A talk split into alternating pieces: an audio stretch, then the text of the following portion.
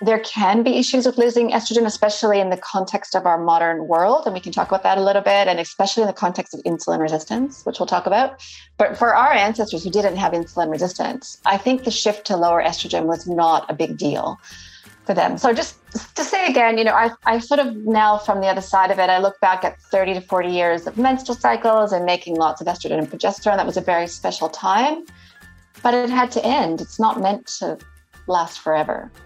Welcome back to the Essentially You podcast. I am your host, Dr. Mariza Snyder, and I'm here to help you rock your hormones and feel great in your body so that you can reclaim more energy, vitality, and joy and become the CEO of your health.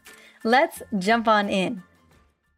On Labor Day last Monday, I turned 42 years old.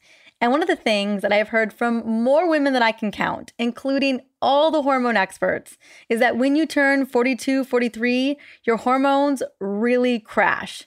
That's when perimenopause starts to really hit. Now, I am glad to report that I have not fallen off of the proverbial perimenopause cliff. And honestly, I don't intend to anytime soon. I am stepping into my 40s with a clear intention to feel good in my body and to have metabolic flexibility, which I have really worked hard to create over the last year. Now, if you want to hear more about how I've boosted my metabolism by working out less and optimizing my blood sugar, go back and check out episode 299. I just recorded it a couple weeks back. Now, despite being in the first year of motherhood, I am rocking my hormones because I am super focused on pivoting as my body pivots. Because here's the deal perimenopause, it changes everything. It's an epic transition that we've got to acknowledge and focus on. But what I know to be true is if you choose to adopt a great mindset, believe that you deserve a body that works for you, and you are open to making changes as your body changes, you can thrive in your 40s and beyond. Now, I've watched my mom do it. Even after a very turbulent time during perimenopause, these last 10 years for my mom have been amazing because she decided to focus on loving her body and create a mindset of living her best life. I'm excited to follow her example and saunter through perimenopause and menopause with lots of ease, grace, and most importantly, energy. Now, I am not the only one that believes that you can live this truth. My dear friend and fellow hormone expert, Dr. Lara Briden, joins me today to share her secret sauce on how to have healthy hormones in your 40s.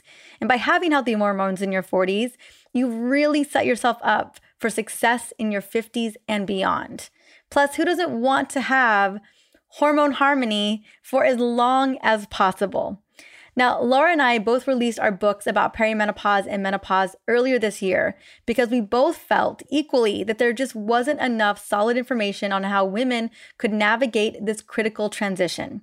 The EO Menopause Solution and the Hormone Repair Manual, both books are research based solutions and provides an understanding for what is happening during this incredible transition in our lives. Now, both books will be in the show notes for this episode, so go and check them out. Now, before I bring Lara on, I want to quickly sing her praises. Lara Briden is a naturopathic doctor and the author of the best selling books Period Repair Manual and Hormone Repair Manual. She has more than 20 years' experience in women's health and currently is in practice in New Zealand, where she treats women with PCOS, PMS, endometriosis, perimenopause, and many other hormone related health problems. Let's welcome her to the show.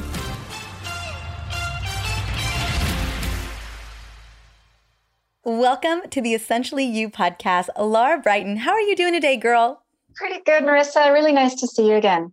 It is so nice to see you. Actually, I had been waiting on bated breath to have this conversation with you. And I know you had to reschedule a couple times. And I'm just like, oh, because I, I, would know early in the week that it was coming. And I'm like, oh, I have an interview with this amazing woman on Thursday. And then all of a sudden I'd look and I'm like, poof, it's gone. And I'm like, she must, you know, life is busy and things are busy. So today is the day we get to have this amazing conversation. Awesome. Yeah, I'm looking forward to it. We're talking about healthy hormones in our 40s. And I'm so excited for this conversation because some women are be like, what hormones in my 40s? I don't even feel no hormones anymore. Like, what's going on in my 40s?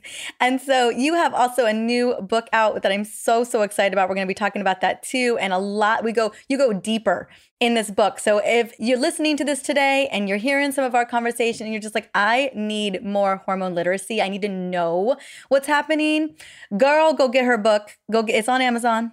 You know what I'm saying? Like it's everywhere books are sold. Yeah. Um, and soon it's gonna be on Audible. Yeah, I'm doing the audio recording. So this is the book. It's Hormone Repair Manual. Thank you for sharing it. Yeah, it's on print, obviously. It's on ebook, and I'm and I'm doing my own audio for the audiobook. So hopefully that turns out well. I just want to take a moment and honor you for that.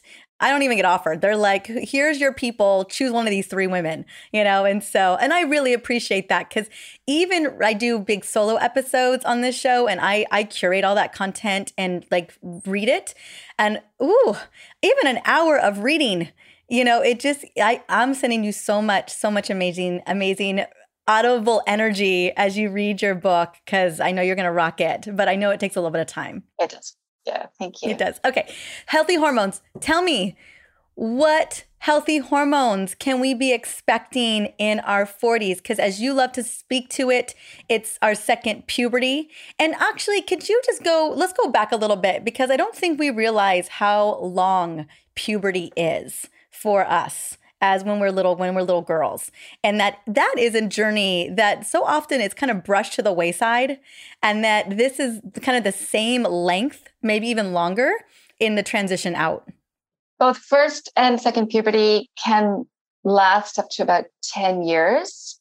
And they're they're quite parallel. So first puberty we go from the low hormone state of childhood into first estrogen goes up starts spiking up before progesterone kicks in, before the menstrual cycle has matured enough to ovulate and make progesterone. And that's why girls at that age can get kind of crazy heavy periods and migraines and, and things kind of flaring up. It's, it can be a challenging time. Often that's temporary. And at the same time, as in my first book, I talk about lots of ways to give support to those girls so they don't have to shut it all down by going on the pill, for example. But first puberty is this process of maturation of the reproductive cycle, the menstrual cycle. And then we're in that for a good, you know, three and a half decades, kind of 30, 40 years. We may or may not have babies, but it should all be happening during those years. And then from about our late 30s or into our 40s or it, the age is genetic, so it will vary from woman to woman. But as early as our late 30s, we enter perimenopause or second puberty. And that is the reverse sequence of events. So, first, progesterone drops away. Progesterone is the precious hormone that it's so hard to make. Progesterone drops away, starts to drop away, and estrogen starts to spike up to three times what it was during our reproductive years at times, up and down, up and down. And then eventually we move into a lower estrogen state, kind of similar to the childhood state. And that whole process can take anywhere between kind of seven to 10 years. And people might experience symptoms for anywhere from two to 10 years. It's it's spread over four phases, which I talk about in the new book about, you know, phase one, when periods are still regular, but you're starting to notice symptoms. Phase two, you know, into phase four, which is the what I call the waiting room. It's where I am now, wondering, wondering, was that period six months ago my last period or not? And you know that, and then if once you pass that 12 months, then you achieve or graduate to menopause. And menopause is can be a much calmer place. So if there are going to be symptoms during second puberty, it's all during these years in our 40s, which is one of the messages as you may know from my book and on social media. I'm trying to explain to alert women that symptoms could start a lot earlier than you think. Like a lot of people tend to think, oh, menopause is often went into my 50s or 60s. I'm like, it's not in your 60s. Believe me, it's much earlier than that. It's in your 40s. And it's not about aging, really. It's about this second, this transition. Mm. I agree 100%. And I'm so glad you've given us so much clarity across the board in terms of when it could start and then when it ends. And then, yes, I think a lot of us have been told that it's menopause, that that that, that 12 moment defining moment, that that's where things hit the fan. And we just got the messages completely confused and wrong. And no wonder women at 58 or 62 are coming to you and are like, is this menopause? Like, what's going on with me? And you're like, okay, no, that was you're not in that anymore. Real quick, I have a, a quick question I want to ask you because I've been asking a lot of my experts. once you hit menopause, I know you're in the waiting room right now, and you hit menopause. It's 12 months, no period. Waha, we're here. And do you do you just call it menopause from there on out, or do you have other languaging after that? Okay, I do too. You and yeah. I are very aligned on that. Yeah, and so I'm glad. Okay, there's a lot of different like post menopause and da da da da, and so I just am like, you're there, and you're just gonna you get to cruise in there, you know, in that in that beautiful phase in your life. Yeah, the life. So in my, I use the definitions of Professor Jerilynn Prior, who helped me with this book. She's an endocrinology professor.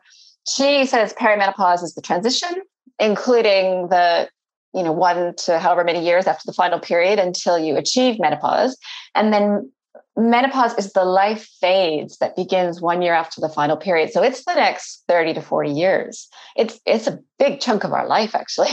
It is. Yes. And I agree with her and agree with you. That's how I love to decide. I, I feel like postmenopause is just a redundant term.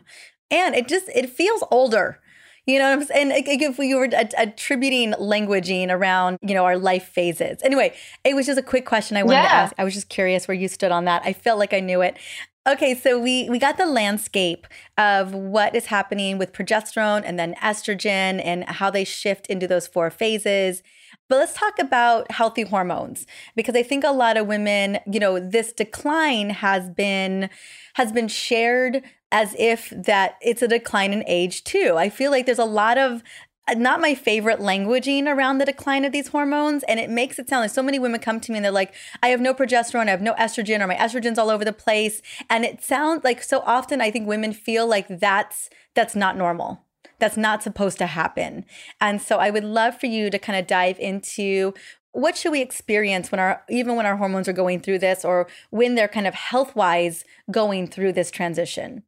Or is it just a hot mess? Like it just doesn't okay there's so much there i'm trying to think how to approach this so in the book in my, my book i talk about how menopause evolved people can sort of look at that section. It's it's because I'm an evolutionary biologist by training originally, so I see a lot of things through that lens. It is not just an accident of living too long. There's several lines of evidence that for as long as we've been human, which is a couple hundred thousand years, there's been menopause. And then women in their 50s, 60s, and even into the 70s, even in ancient people, were beneficial to the group. So there's kind of this argument, like the science suggests that it's no accident that we've are physiologically and for the purposes of you know passing on our genes and and as, as an adaptation, we stop reproducing at around 45, 50. We stop making our own babies then, and we shift into gear of basically looking after everyone else, all our relatives, grandchildren, if you have grandchildren. Yeah, which doesn't matter. I mean, I had, I had a comment on Twitter saying, well, you know this grandmother hypothesis of menopause what does that mean for those of us who haven't had children well i'm one of those i don't have grandchildren and i'm never going to have grandchildren but i don't i still find it very profound to understand that this whole process is taking place because of all the generations thousands of generations of grandmothers who were in their prime really in what we know from modern day forager people traditional lifestyle people living traditional lifestyles women in their 50s, 60s, and 70s gather more food, get more stuff done than any other demographic. Yeah, they were the ones who led people to the next, to the food, to the water, to the next place that the families in the in the in the whole community were going to survive and thrive. These were who we turned to. For sure. So it's a very valuable phase of life. We're doing it, our body's doing it intentionally. So just this is all to kind of take away from this narrative that or myth this myth that once our ovaries move it you know switch in intentionally switch into menopause then it's because we're unhealthy or we're old or life is over it's none of that at all the way i see it now in, in my book you would have seen my little i have a section of the book called return to girlhood i've got this through my biology lens and clinician lens i've kind of got this new view that the basic female physiology is non-reproductive. like we're children and then we're, you know, we're reproductive in our reproductive years for 30 or 40 years. That's a very special time. But then we revert back to kind of our baseline female physiology, which is a low hormone state. So there's and there's pros and cons to that. You know, I think again, one of the narratives is that as soon as we lose estrogen, our health declines. I would challenge that. I think that's there can be issues with losing estrogen, especially in the context of our modern world. And we can talk about that a little bit, and especially in the context of insulin resistance, which we'll talk about. But for our ancestors who didn't have insulin resistance, I think the shift to lower estrogen was not a big deal for them. So just to say again, you know, I, I sort of now from the other side of it, I look back at 30 to 40 years of menstrual cycles and making lots of estrogen and progesterone. That was a very special time, but it had to end. It's not meant to last forever. Well, I think we we have evidence with other cultures, even in our modern world. Maybe they're not living the modern craze. They're not living the crazy modern lifestyle that that many of us have adopted, and that that the de- decline in estrogen and progesterone really isn't that big of a deal.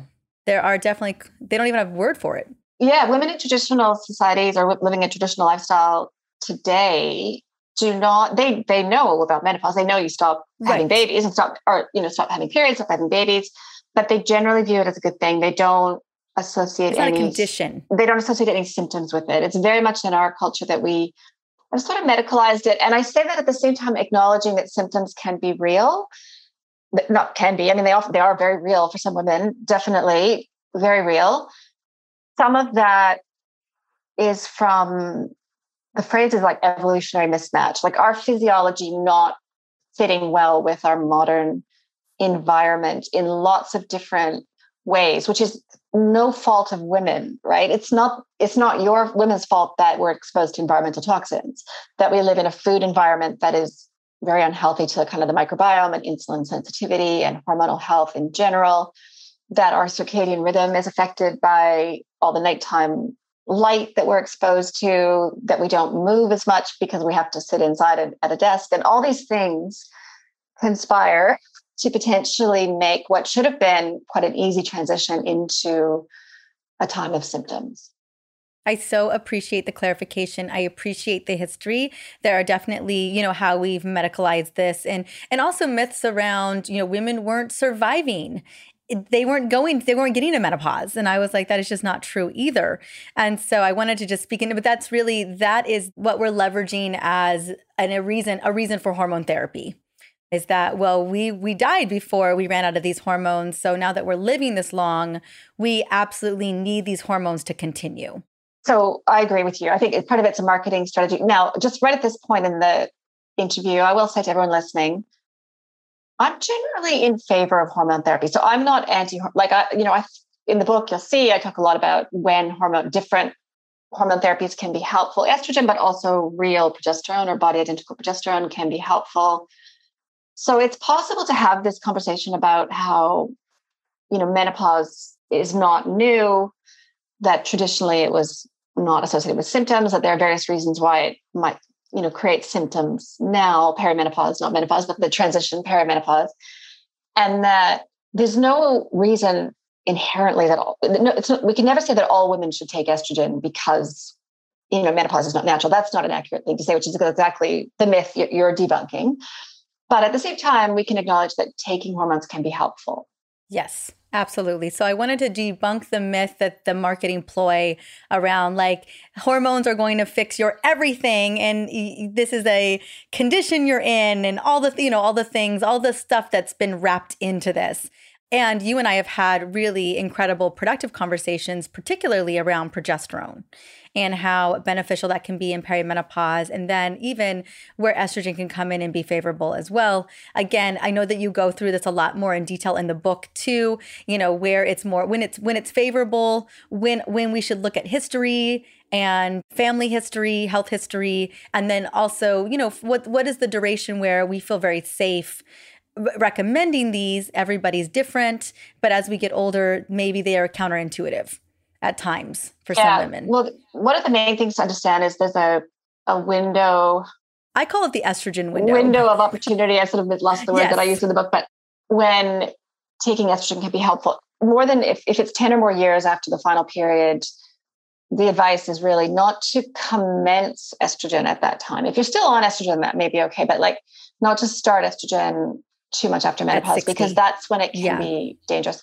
So let's just touch on progesterone because I know we've talked yeah, about it before. I think we have a previous podcast or on your summit we talked about it. We'll have to you can direct people to our previous conversations as well. But today, just to as review, when we say progesterone, we're talking about real progesterone, not not progestins. And one of the main messages of a lot of my work, both books and my blog, my blog posts, and is to really make that clear that progestins, contraceptive drugs, you know, classic progestins used as part of older types of hormone therapy are different from progesterone. And real progesterone, which you can now get as part of traditional hormone or part of conventional hormone therapy, as in the form of Prometrium in the, in the US, it's called Utrogestan, and other the brand name is Utrogestan in other parts of the world, is body identical or natural progesterone. It's exactly identical to human progesterone, which is so much safer for the breasts and for the brain usually. And yeah, so that's just an important takeaway at this point in our conversation, I think. Mm-hmm, absolutely. And where I know you have found it to be extremely helpful, I know this is where I have found it to be extremely helpful, is really towards that phase three, potentially phase two, phase three of perimenopause. Yes. Because that's where the decline really hurts. it's true. That's where progesterone was wavering in phase one, and then in phase two and three, just conks out. Yes. And what are some of the, some of the benefits? I think mood support is where it shows up for it's a stress protective hormone. So it helps us kind of modulate a lot of the, the, the modern lifestyle that we're dealing with. I think also it can be very calming for kind of shutting down, shutting down the mental chatter. Clearly there's a lot of benefits for progesterone, but I feel like that's a lot of what women can kind of ex- be experiencing during phase one and phase two and phase three, kind of 42 to let's say 50 again everyone's different. For sure. So have three main kind of therapeutic times when in the book when i talk about using progesterone alone be migraine prevention perimenopausal insomnia and heavy periods. Heavy periods almost regardless of the cause so adenomyosis or the most common cause of heavy periods in perimenopause is the shift to anovulation the shift to anovulatory cycles or cycles when you make lots of estrogen, but no progesterone. Because progesterone normally has the effect of lightening flow, of yeah, thinning uterine lining and preventing heavy periods. So that it can be a lifesaver at that time. Yeah, absolutely. So what could be happening is your pituitary gland is sending messages to the to the ovary saying, "Hey, let's keep making these eggs." And this is my layman's terms of it describing it. And your ovaries are like, "I'm good. I'm good this month. Let me double up next month though. I'll make up for it. And so and then we end up getting this really really heavy period and it and it doesn't feel it doesn't feel like a lot of fun. Yeah, because the ovarian follicles are not as responsive. So they're kind of they're trying to they're on their way, which is how they make a lot of estrogen. But then they're like, yeah, I can't cross the finish line. Just can't get there. And just to say again, this is a normal part of perimenopause. It's not, it's really not a sign that you're aging too quickly or that something's wrong or that your ovaries are failing. It's just, this is, at this age, the ovarian follicles are just dialing down their ability to cross that finish line. They're slowing down in some ways, but they're unfortunately pumping out lots of estrogen. They're pumping, yeah, because they're trying to, yeah, they're trying to meet it, the yeah. demand of the brain, who's yeah. like keep it going. Yeah, it, there's this. It's like a um, a very a very heavy discussion between the ovaries. That's a nice and- analogy. Yeah. Professor Prior, the endocrinologist who helped me with my book, calls it a grand finale or the fireworks show in the ovaries. They're trying to do what they were supposed to be doing, and they're just re- basically just making lots of estrogen and almost no progesterone. Yeah.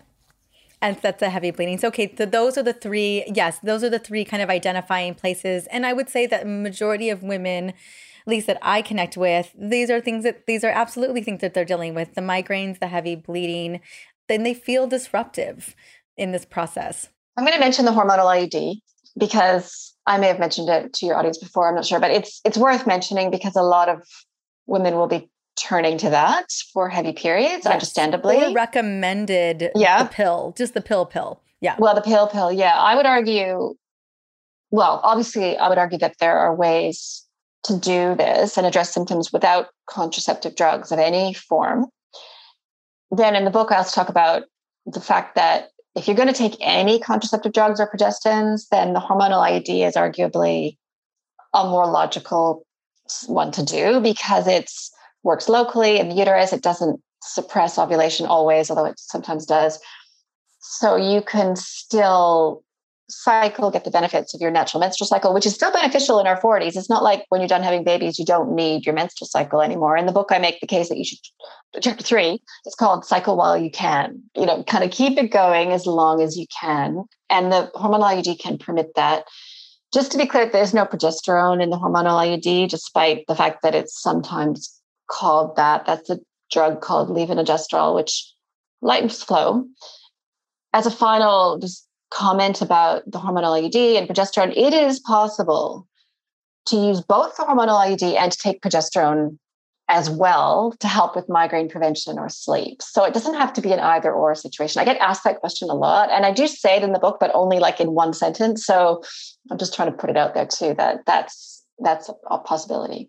I'm just going to paint the picture really quickly for kind of explaining all that. One, that you and I are in agreement that it is possible to manage those symptoms that we mentioned, um, especially with the increase in estrogen, without hormone therapy or without without without synthetic hormone therapy or without being on the pill or even an IUD. However, if symptoms get worse and you have exhausted these other options that we talk about a lot, on social media or in our podcast or inside the books then the next step when you when it comes to the least invasive option even of synthetic hormones is the IUD then if that for some reason doesn't handle business, then then you can step into taking the pill, which is more systemic. It's systemic. It's not just local. Before maybe you move into other we're talking about heavy bleeding. Maybe it's fibroids. I don't, you know, depending on what's going on, then we've it, it keeps on scaling up to more. Yeah, invasive. I would say amongst my patients, and I was it should never reach the level of needing the pill. Like that's would be very unusual. Um, Professor Prior, again, just to quote her, like she's pretty clear that perimenopause is not a time to take the pill. But you know, no, agree. So we're, we're totally on the same page, and that's good clarity to give everyone to. Yeah. And I just mean if they're just like pill or hysterectomy, or a pill or like i'm just sometimes things get really drastic and you're these are the uh, you know you should you should advocate hopefully we're educating you to advocate for the least invasive option. And you're saying i actually this is what i want because they may not even offer an iud but you may just say hey could i get an iud instead? And so i was just giving clarity in in so many of the conversations that i've heard from patients and and and readers of like these were my options. And i'm like okay let's let's let's go back. Okay Sure. Okay. Let's talk a little bit about estrogen. You know, okay. I know that, you know, one, it, it she tends to be the star of the show. I call yeah. her the Beyonce of the The Beyonce, I like that. That's good. Yeah. and sometimes she is there's a really beautiful light put on her. Other times she's villainized. And what I really love in this conversation is just the fact of the facts estrogen is going to increase due to the wind down of our ovaries, right? And the the grand, I love the grand finale, the yeah. grand, the big fireworks show. Yeah. Um, as we're as the Fourth of July is about to happen yeah. here in the states, you know, it, it feels very appropriate. And so, you know, in in managing that, you know, and it, I, I really feel that's where so much of the discomfort comes from yeah. is when we're dealing with a lot of flooding of estrogen. What are some of your recommendations around kind of supporting estrogen during this transition? In the book, I talk a lot about the intersection, how estrogen interacts with the immune system and creates this mast cell or histamine response, which then in turn creates more estrogen, unfortunately. It actually stimulates the ovaries to make more estrogen. So, uh, one of the interventions I will do is to try to calm down a histamine or mast cell response, kind of an inflammatory immune response, if that's happening. That usually looks like dairy free. So, I do talk about quite a bit about, I don't think every single woman needs to be dairy free, but I think at least probably one in three women with you know heavy periods or symptoms of this you know, having headaches, kind of fluid retention, rashes, that kind of thing, breast pain can be associated with high histamine. And then in that case, I, in my book and with my patients, I direct them to different types of dairy. So maybe stopping normal cow's dairy, you can still have butter, you can still have goat or sheep cheese, you can have something called A2 dairy if you can access it there. So that's one of my favorite recommendations. I also in the book talk about iodine, which is has an anti-estrogen effect basically probably one of my favorite prescriptions, although you do have to be careful with iodine. So please, I direct people to the, I've written about the safety my thoughts about safety about iodine. I've written about that in both books on my blog. So just don't be careful. Do not just go out and buy some iodine off the internet and start taking a big dose because some of the doses out there are huge. And too much iodine can harm your thyroid, but the right amount for you can lighten periods, help with adenomyosis, re- like eliminate breast pain, which can be quite helpful.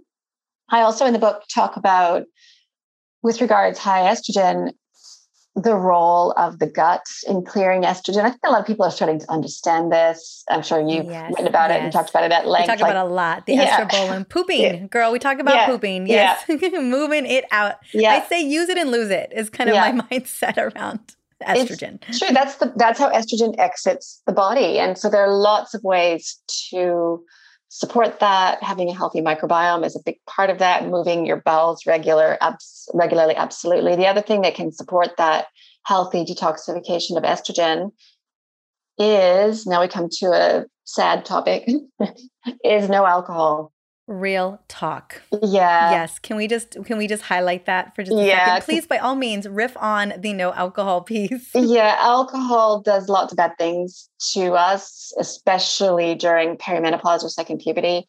One of the things is that it impairs the healthy detoxification or clearance of estrogen quite profoundly.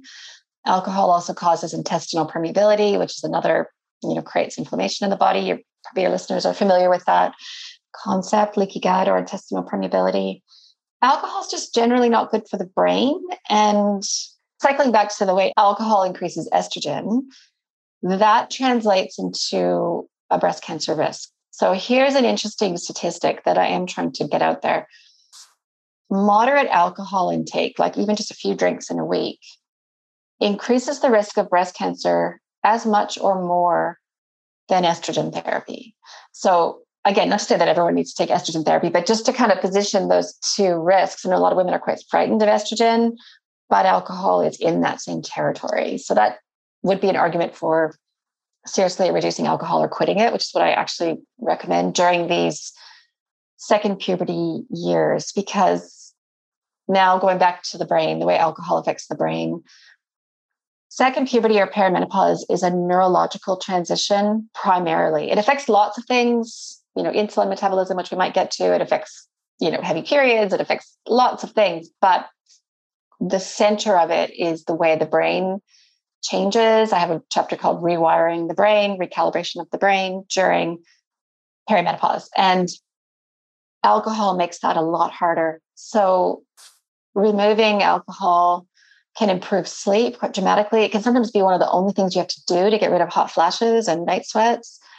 I know there are lots of, at least a few people listening going, I don't want to hear that. It's not what I want to hear, but it's it's just really important message. And we're and now with our conversation, we're hopefully trying to counteract a lot of the unfortunate messaging out there about wine for women and how women, you know, how these images of women drinking wine and that's how you relax and that's how you get through menopause. And I just I just find that so sad and so concerning that those images are out there because yeah, wine is not helping us, or wine or any alcohol. No, wine is not. It's damaging. And I think, you know, if anyone listening and they're bristling up and they're just like, ah, don't you dare take my wine. I just want you to, th- I just want you to tap in to the next morning.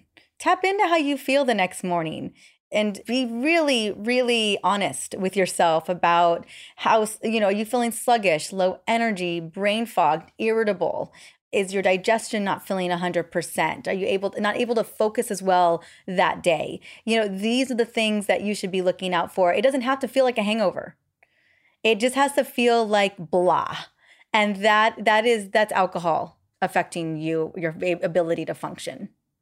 And the hot flashes and all the other things. And and and it's driving insulin resistance. I mean there's all kinds of other things behind the scenes that uh, may not be as obvious.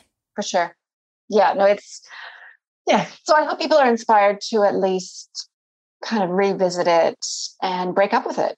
Break up with alcohol if you need to. If it's that kind of um, not a good friend, you know, a toxic friend, basically. Yeah, and even give it 30 days. Just give it 30 days you know maybe just devote a month to no alcohol and and see how you feel you know? And i think that's usually so often like we, if we can take a chunk of time off especially if as women you know and feel how we feel without that substance i think you're it's like it literally will feel like night and day. No good. Yes. Well okay check that one off the list. Okay, I want to segue into so I, any other recommendations for estrogen? So clearing, making sure the detox pathways are working. Yeah. Well, there's so many other things. I mean, phytonutrients and fi- like enough healthy prebiotics or fiber in the gut. There's a, a supplement called calcium D-glucarate, which I prescribe a lot to my patients, which helps with healthy estrogen clearance or detoxification. There's lots you can do. Love it. Love it. Love it. Love your liver. Love your liver. I always it's true. You know, love it. and don't love it with wine. Yeah. okay. Then I want to segue in to insulin resistance. Uh, insulin over she's over here you know and we we we are not paying close enough attention to her. I think the modern medical system at least what i've observed is we are very much on the white, watch and wait train. And we're watching and waiting and we see we maybe we're not even looking at insulin resistance at all. Then we start to see you crawling into prediabetes and then and we say watch and wait watch and wait watch and wait. And then bam you've got you know you, you've got type 2 diabetes. This is the the worst case scenario of this of this situation. But there's a lot of symptomology. There's a lot of not feeling great even when we just have insulin resistance. It's very central to the perimenopause story. So as you would have seen in, in hormone repair manual i just talk about it again and again and again. So, one of the things to say about it, I've just talked about how the brain has to recalibrate or rewire. It's like a software update that happens with the brain. It's pretty crucial, actually, because if the brain can't do this update recalibration successfully, what the research shows, unfortunately, is the brain is kind of going down the road to dementia a couple decades later. So the stakes are high. This is not just about feeling better, not having night sweats or hot flashes. This is actually about your brain health for the next few decades. And insulin resistance plays a role because we get, I'll try to say this as carefully as I can. Um, in the late, in phase four of perimenopause, when estrogen finally drops, all cells in the body, including in the brain, lose some of their ability to turn glucose into energy. So we get this up to 25% in drop in brain energy, which is crazy. This is what they're seeing on the brain scans. This is why we've, like I, the example I give in the book, I forgot where I parked my car. You know, one time it's, you know, we start missing it, mixing up words. And this does happen to all women to some extent, but then it's, it should be, it should be temporary as the brain recalibrates to being able to use ketones for energy more of the time. It's about having metabolic flexibility to do that. And then if your brain can, if the cells can do that, if the brain can do that, it comes out the other side in this new kind of efficient mode of using ketones, which means tapping into the body fat stores to get the energy it needs. If the brain can't make that transition, I guess the brain and everywhere in the body can't make that sort of transition to having more metabolic flexibility and not being as reliant on estrogen for glucose burning, then long term health problems can come. And the thing that the number one thing that interferes with this transition to metabolic flexibility is insulin resistance. If that makes sense. Insulin resistance, that that level of kind of meta- metabolic dysfunction if that's present, it makes it really hard for the brain recalibration, for the metabolism recalibration. And it's, I think, where a lot of the symptoms come from, actually. So I, I make the case that having insulin resistance makes perimenopausal symptoms worse, particularly hot flush, hot flashes and night sweats. And at the same time, the final phase of perimenopause promotes insulin resistance. So it becomes a vicious cycle, which can be corrected. So it's not like it's all hopeless. You, but the, the correction starts by identifying what's going on. And that starts by diagnosing insulin resistance. And the way I diagnose it is to with a a test for insulin, the hormone insulin. So just to so everyone is clear, having a normal glucose test from your doctor does not mean you don't have insulin resistance. It cannot rule out it. Your sugar could be normal, but you still have this underlying problem with insulin or chronically high insulin or underlying metabolic dysfunction that shows up as chronically high insulin. I, I know that's kind of technical. I guess at the end of the day, what I would say is get tested for insulin resistance if you can. My preferred test is uh, doing the oral glucose tolerance test with insulin. So not just measuring glucose, but measuring the hormone insulin. So fa- measuring it in fasting, and then you have the sugar drink, and then you measure it at one and two hours. If you can't access that test, then at least a fasting insulin can be helpful. So I have in the book um, sections about how to talk to your doctor. So hope you know you can look at those how to talk to your doctor about insulin resistance. I'll talk about some of the the signs and symptoms of insulin resistance, which is weight yes, gain around the middle. Let's talk about it. Yeah, because I'm gonna let's just you know, and the testing. I think testing is so critical, and and don't you know don't guess if you can. But I know a recent study that I had read is that at least in the U.S. that 88% of adults have some level of metabolic dysfunction that leaves only 12% of us who don't. And so it, I would say that it's safe to say that, you know, our, with our protective hormones dropping and that we're already becoming just like even pregnancy, right? We become more naturally insulin resistant during pregnancy. And, um, and and hence and we're looking at that you know i remember i remember i think we talked about this when i i had my my fasting glucose test and i was just told i was going to fail it like she's like, "You're this is how old you are, and this is you're pregnant, and you're gonna fail." like there's, I don't see women in at 40 and older, even late 30s, who don't fail this test. And I just want to, and I know people have heard this me say this, but I passed it. So you know, and so I because I had been dialing in my metabolic health for so long, but so let's talk about some of those symptoms, and let's just say safely that this is just something we should all be mindful of.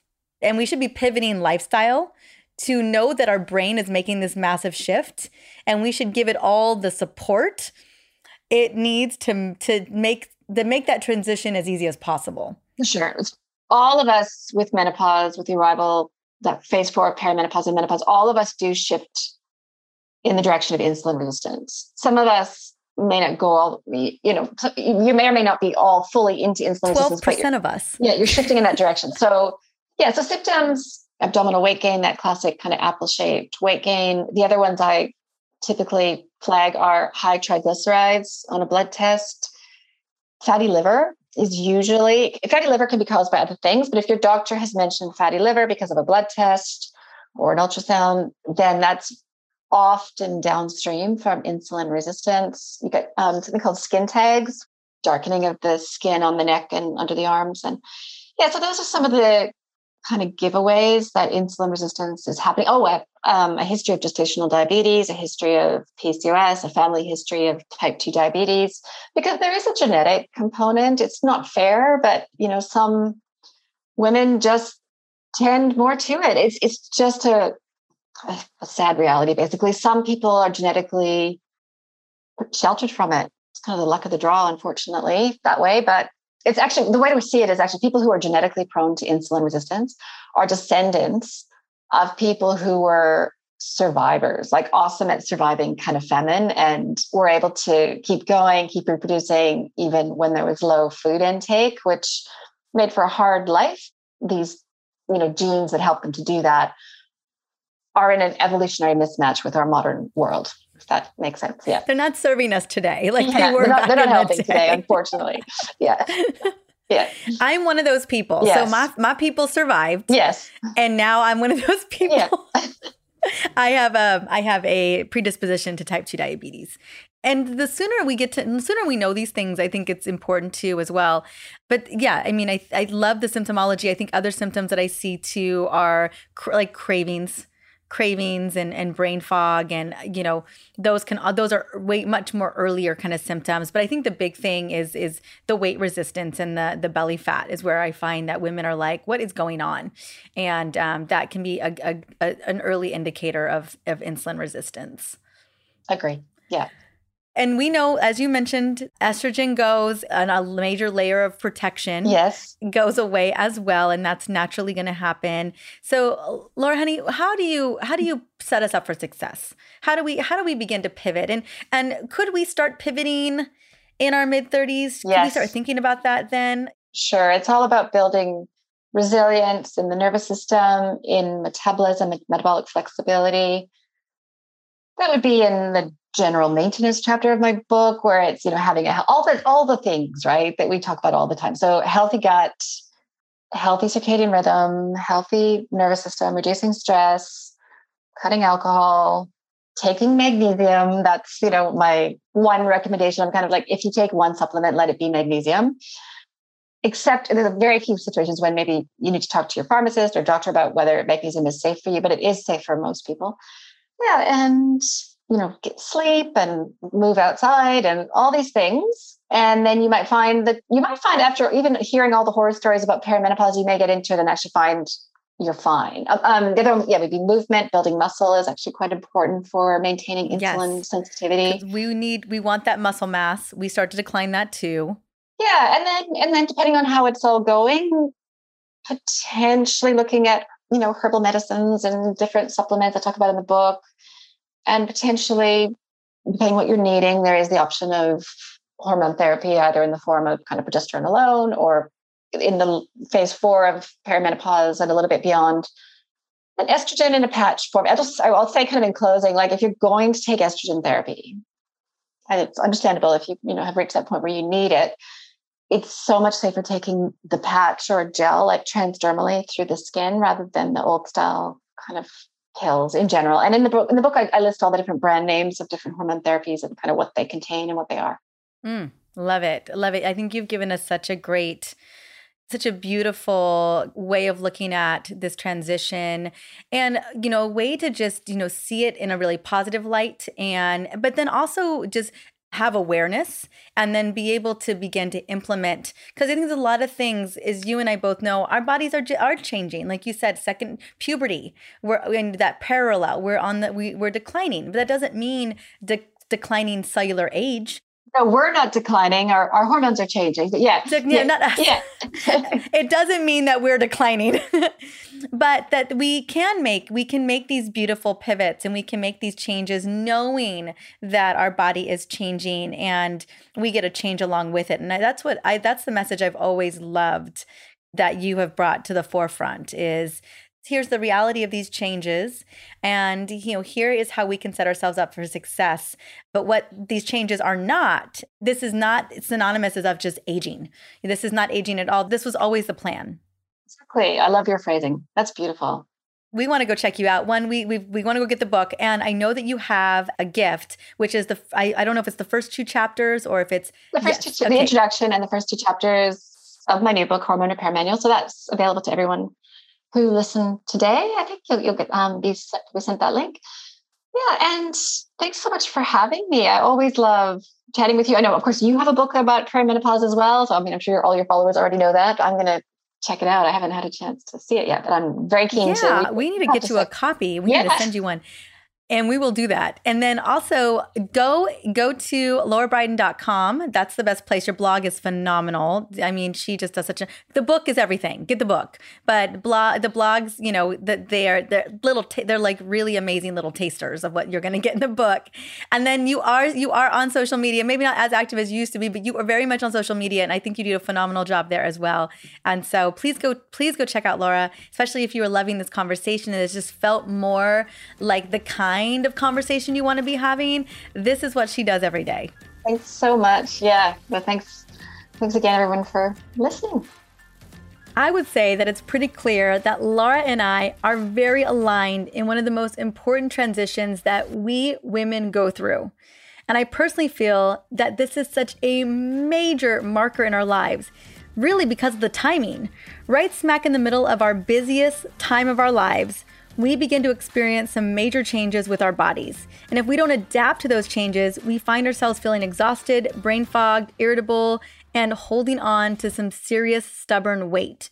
Now, one of the things both Lara and I see a lot when it comes to women navigating their 40s and beyond is increased insulin resistance. And we touched upon that during the interview and how this specific hormonal imbalance can lead to a host of other issues, including systemic inflammation.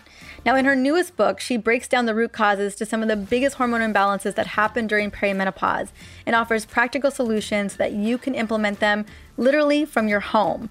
And that is exactly what I love to see solutions that we can begin to implement inside of our own home that are easy, manageable, and that we can do on a daily basis.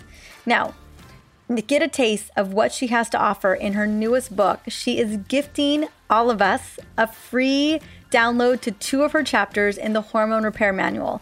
I'm going to have the link in the show notes for the free two chapters, but also I'll have the link to Amazon to go and buy the book just straight out directly. I want to say thank you so much for joining me today on the Essentially You podcast. This show is about providing tools to rock your hormones and, as we talked about today, feeling amazing in your body. Now, if there is someone that you know that really needs to hear this episode today, take a moment, screenshot it, and send it their way or share it on social to continue to spread the word about hormone literacy. Now, if you share it on social, be sure to hashtag hormone literacy or hormone CEO. Now, coming up, I have an amazing episode this Friday. I'm going to be talking about five surprising ways to know if you're dealing with fatty liver disease and then how to prevent it. There are over 10, 10, 100 million people dealing with fatty liver disease today. It used to be super uncommon, but now it is a major, major issue. So I want to talk a little bit about how we can love our liver and make sure that we prevent any issues around liver disease. Until then, have an amazing, amazing week. Talk to you soon.